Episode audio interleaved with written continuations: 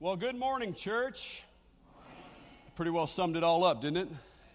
This is a day that the Lord has made. Let us rejoice and be glad in it. It's good to be in God's house. Amen. Started off with a baptism and uh, worship and praise. I'll tell you what, it's a great place to be. What an amazing, amazing God that we serve. I want to share with you, instead of telling it multiple times, I will tell you once. I think I have sold my house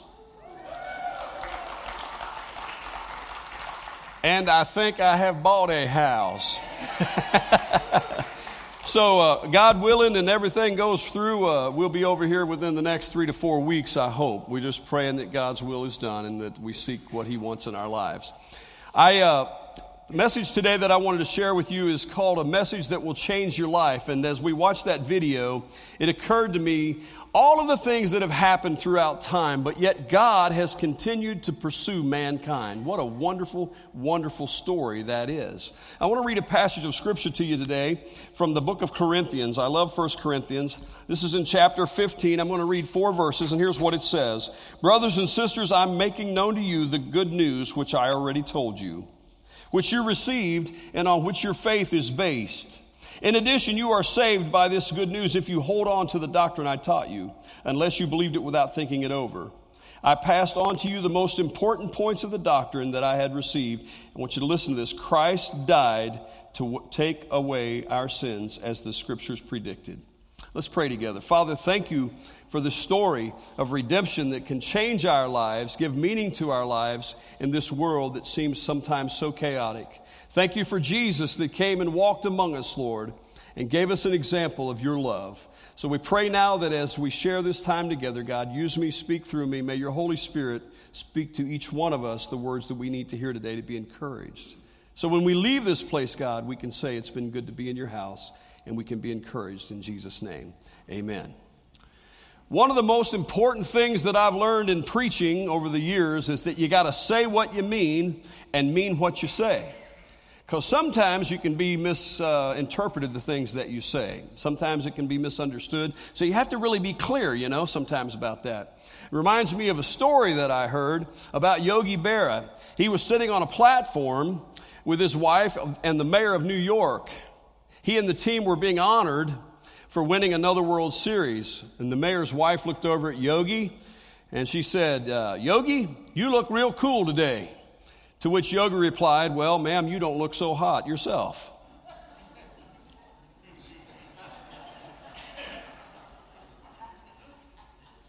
You got to say what you mean. And that's about the way my wife reacted to that when I told her that the other night. But it's the truth. You have to say what you mean and mean what you say. And sometimes things that we say aren't really clear, you know? It's like the guy that was riding around in the convertible with two penguins in the back seat.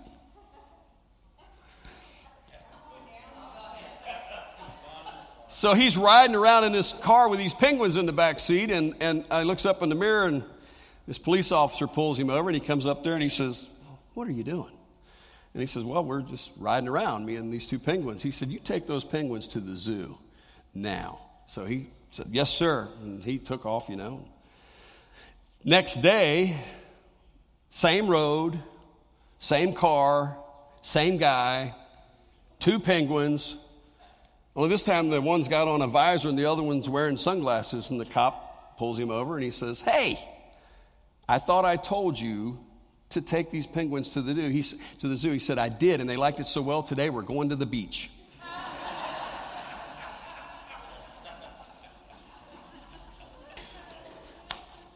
Say what you mean, mean what you say. Messages can be miscommunicated or misunderstood. Do you ever call a number on the phone and you miss it by one? Oh my goodness. I've done that and it's horrible sometimes, you know. And now we have caller ID. And so if you call and you hang up, sometimes they'll even call you back and go, Who was this? Who is this? You know, I've had that happen. And then you, you know, I'm one of those people that just talk and talk and talk. So I'm like telling who I am, trying to explain that it was an accident, blah, blah, blah. But we have to express our message in our conversation. We have to say what we mean. Messages are really important. Now, some of them are more important than others. For example, if you are given a message about taking medication and you get that mixed up, or you're riding along, you see a sign and you misread the message and it says road closed, that could be a problem, couldn't it? Today, we're sharing the most important message, I think, in the world. It's, it's a message that could, no, it will change your life. It's, it has a history of that. And that is the message of the gospel of Jesus Christ. In fact, I believe today that there's no message in the world that's as important as the message of Jesus Christ. Paul, talking to the church at Corinth, explains to them about how important it is that we follow Jesus. And he reads these scriptures to them. And you know, Paul was at this, at this church, and as he's writing to them in verse, in chapter 1, verse 18, he, here's what he said. He said, I, I didn't determine to know anything among you except Jesus Christ and him crucified. It was an important message. It's the greatest story that's ever been told. Interestingly enough, in this great country of ours, I've run into people who've never heard the gospel message. Now, that's hard to comprehend. I met a young man not too many years ago, and I started talking to him, and, and he started talking about religion. It just came up out of the blue. When you tell people what you do, you know, that you're a pastor or that you're a worship pastor, which is what I was at the time, people began to talk, and he started talking about it. And he said, You know, I just never have been much of a religious person. I said, Do you know the story of Jesus? He said, Well, not really. Tell me about it. Really? And I did, and it was an honor and it was a privilege to do that. Don't ever take for granted that people know the message of the gospel. Someone said it like this when we talk about the gospel it means different things to different people. When you say the word gospel, you look it up in the dictionary. The word gospel, the definition is the teachings of Jesus or the apostles. Another definition is it's one of the first four books of the New Testament. It's a selection of any of the gospels included as a part of a religious ordinance. It's a teaching or a doctrine of a religious leader something as an idea or a principle accepted as unquestionable truth. Those are all different definitions that people have of the gospel. If you think about it, the word gospel is used in a lot of different ways. I remember growing up in the country, country people would say, if he tells you that, it's the gospel, you can take it to the bank. Remember that phrase? It's, the, it's true, meaning that it's true. I remember gospel music had a specific connotation. Gospel referencing a doctrine. His writings were gospel for those who followed him. But as for me, as I grow older, it's more important that as we talk about a lot of things in the church, we should always present the gospel somewhere in our services and give it an opportunity and give people an opportunity to respond. That's the mission of the church. Somebody say amen. amen. We should continue to preach the gospel and spread the good news. Notice that Paul, when he talked about this, was sharing with these people. You know, the, uh, the church at Corinth was kind of an interesting group of people. But he says to them, Brothers and sisters, I'm making known to you the good news which I already told you about, which you received and on which your faith is based. The first thing that we have to do to share this gospel is we have to make it a priority. We have to prioritize the message of the gospel. And we should do that as a church. We should do that as individuals. Even in the early church, there was a need to remind people what the gospel was. Paul reminded them, he said, in addition that you're being saved, you need to be reminded about the good news. The gospel is so important, it is how we're saved. It's not one of the messages of the church, it's the most important message of the church. It's not the only message, but it's the most important. Paul didn't just talk about making it a priority, he preached it everywhere he went. And you know what? It caused him a lot of grief, didn't it? Caused him a lot of grief. This city of Corinth, if those of you that have studied this book, it's interesting. It's like a fight started, and a fight was going on, and a church broke out. It's true. It's kind of the way this church was. You have a church in the book, in the book of Corinthians. Paul's writing to these folks. There was incest going on in the church. There were people claiming superiority of preaching, of, of speaking in tongues, and having spiritual gifts and being superior over others. They were fighting. They were getting drunk at the Lord's Supper. You can't make this up. And so he's writing to them and instructing them about the message of the gospel. You see, all of these topics that I just mentioned that he's talking to them about, he comes back to this and he says, It's important that I remind you that the priority of the gospel is what this is about. It's not only the message of the church, but it's the main message of the church. And folks, when we stop that here, when we stop preaching the gospel here, we've lost our sight, we've lost our way. We have to do that. Everything that we do is to reach lost people, should be reaching out to the world and preaching the gospel. Our mission is determined by our message. Others determine their message by their mission. Think about companies in the world. You know, uh, there's one airline used to say, "We love to fly, and it shows," and that was their mission, was to fly people. Their message was to let people know that they did that. But the church has a message, and it's the gospel, and our message mission is to spread the gospel. The mission is to spread the gospel. 1 Corinthians 2, verse 2. Paul said, I determined not to know anything among you except Jesus Christ and Him crucified. It's important that we preach the gospel of Jesus Christ, that we make people encounter Jesus Christ in the sense of the way that we live. You know, it's sad that sometimes when you talk about Jesus and you say you're Christian, people kind of back up, don't they? Come on. Maybe because they had a bad experience or whatever. So it's our, it's our job, it's our, pers- uh, our priority as Christians to share the gospel and to share the good news and to show them what Christ can do. The second thing that we have to do with this message is we must recognize the meaning of the gospel. Verse 3 in this chapter that we just read, it says, Christ died to take away the sin of the world. Now think about that for just a second. John 3:16 says for God so loved the world he gave his only begotten son that whosoever believeth in him should not perish but have everlasting life. Christ died to take away the sins of mankind. The message and the meaning of this message is redemption. And Jesus, unlike any other person before or since, set a precedence with what he did right there. You know, the year that Jesus was crucified in that time frame, it's estimated there were over 30,000 crucifixions in that time period. 30,000.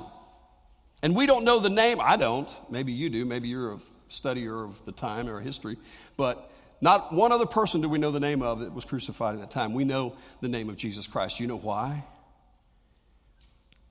Because he died, he was buried, and he rose again. And that's the meaning of the gospel, friends.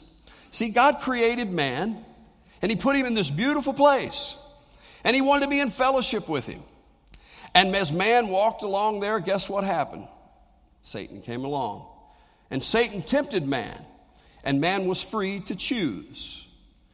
And he chose to turn his back on the Lord. And God provided provisions there to be back in a relationship with him because he pursued man. Remember the story? Adam, where are you? God was pursuing him. The deal was broken, but God pursued him. And you know what? That's what God continues to do today. And that's what he did through Jesus Christ. And that's the meaning of the gospel. Because sin entered the world, Jesus came and died on a cross, paid the price for our sins. This is old school preaching here, ain't it? But it's truth. And it's the greatest message that the world has ever heard.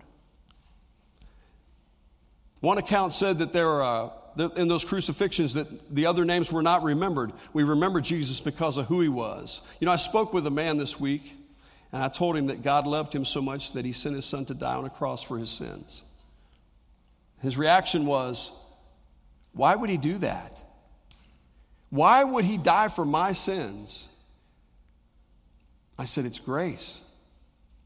You see, it's grace that God loves you and He loves me so much that He sent His Son to die and He shed His blood and He shows grace to each one of us. What He did for our sins and for yours and mine, He died for those sins. Verse 4 says, He was placed in a tomb, He was brought back to life, and on the third day, as predicted, as the scripture said, He rose. You see, this is an important part of the message that Jesus rose from the dead. That's why we do baptisms. When someone comes forward and accepts Jesus into their life, it's an outward display, folks. When you go in the water, you're burying the old man, and the new man comes forward in the newness of life. Hallelujah. Amen. That's something to get excited about, isn't it? It's a life changing experience. And because of what Jesus did, we're changed.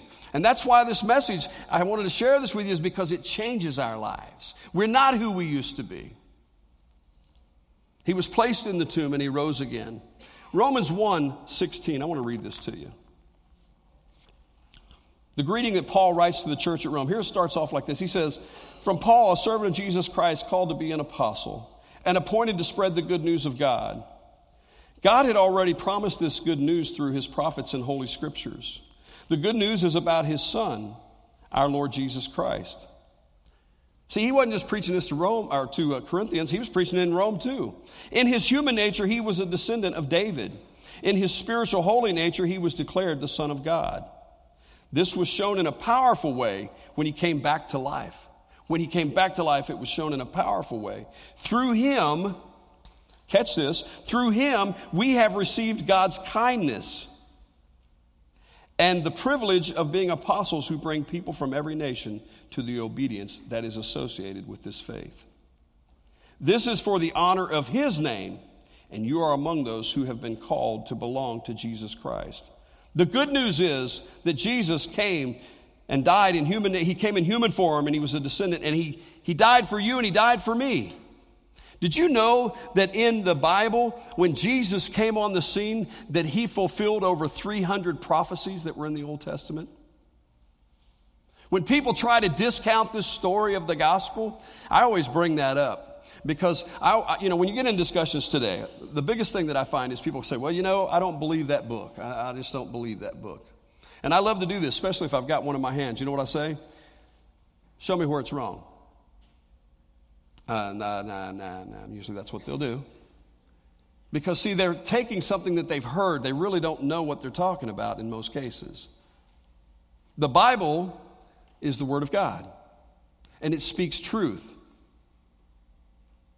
And when you look at these facts and you see these things, you see the fulfillment of Scripture, you see how it's intertwined. And from the very beginning, as I was saying a while ago, there's a story here. And the story is that God loves you and He loves me and He loves mankind. And He's pursuing you today with everything He's got.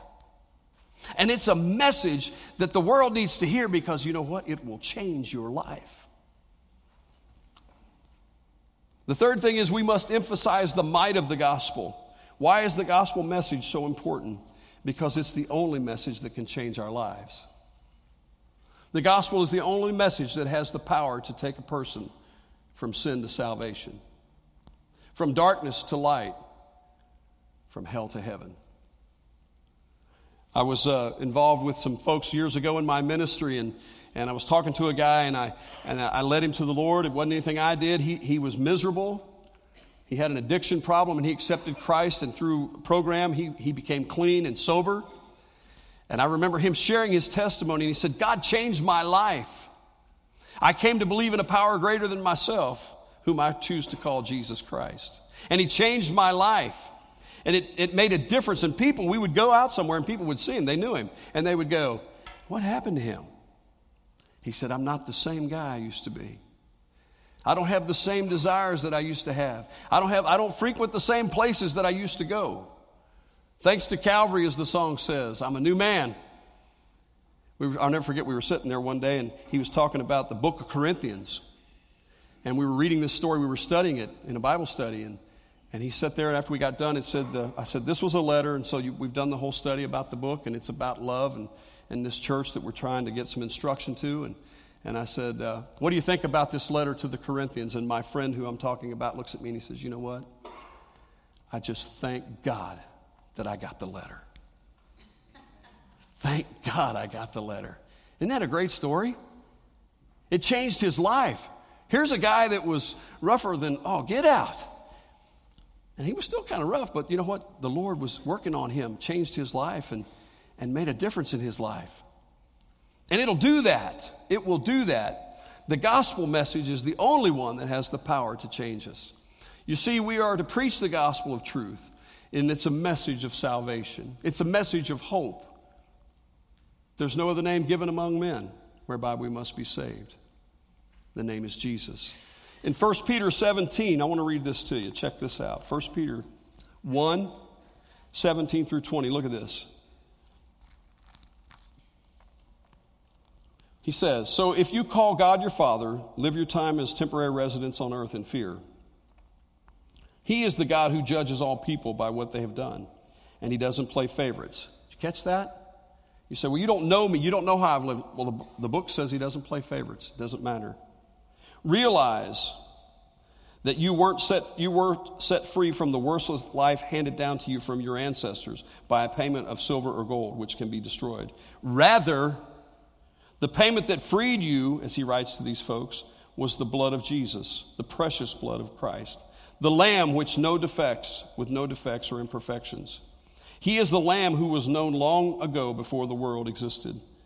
But for your good, he became publicly known in the last period of time. This is the most wonderful time in history to live because we live in an era that's under the era of grace. You ever think about it? Grace really isn't fair. I believe the gospel message is the only message that has the power to take a person from sin to salvation. And I believe it's important. See, if the gospel is not true, then nothing else really matters.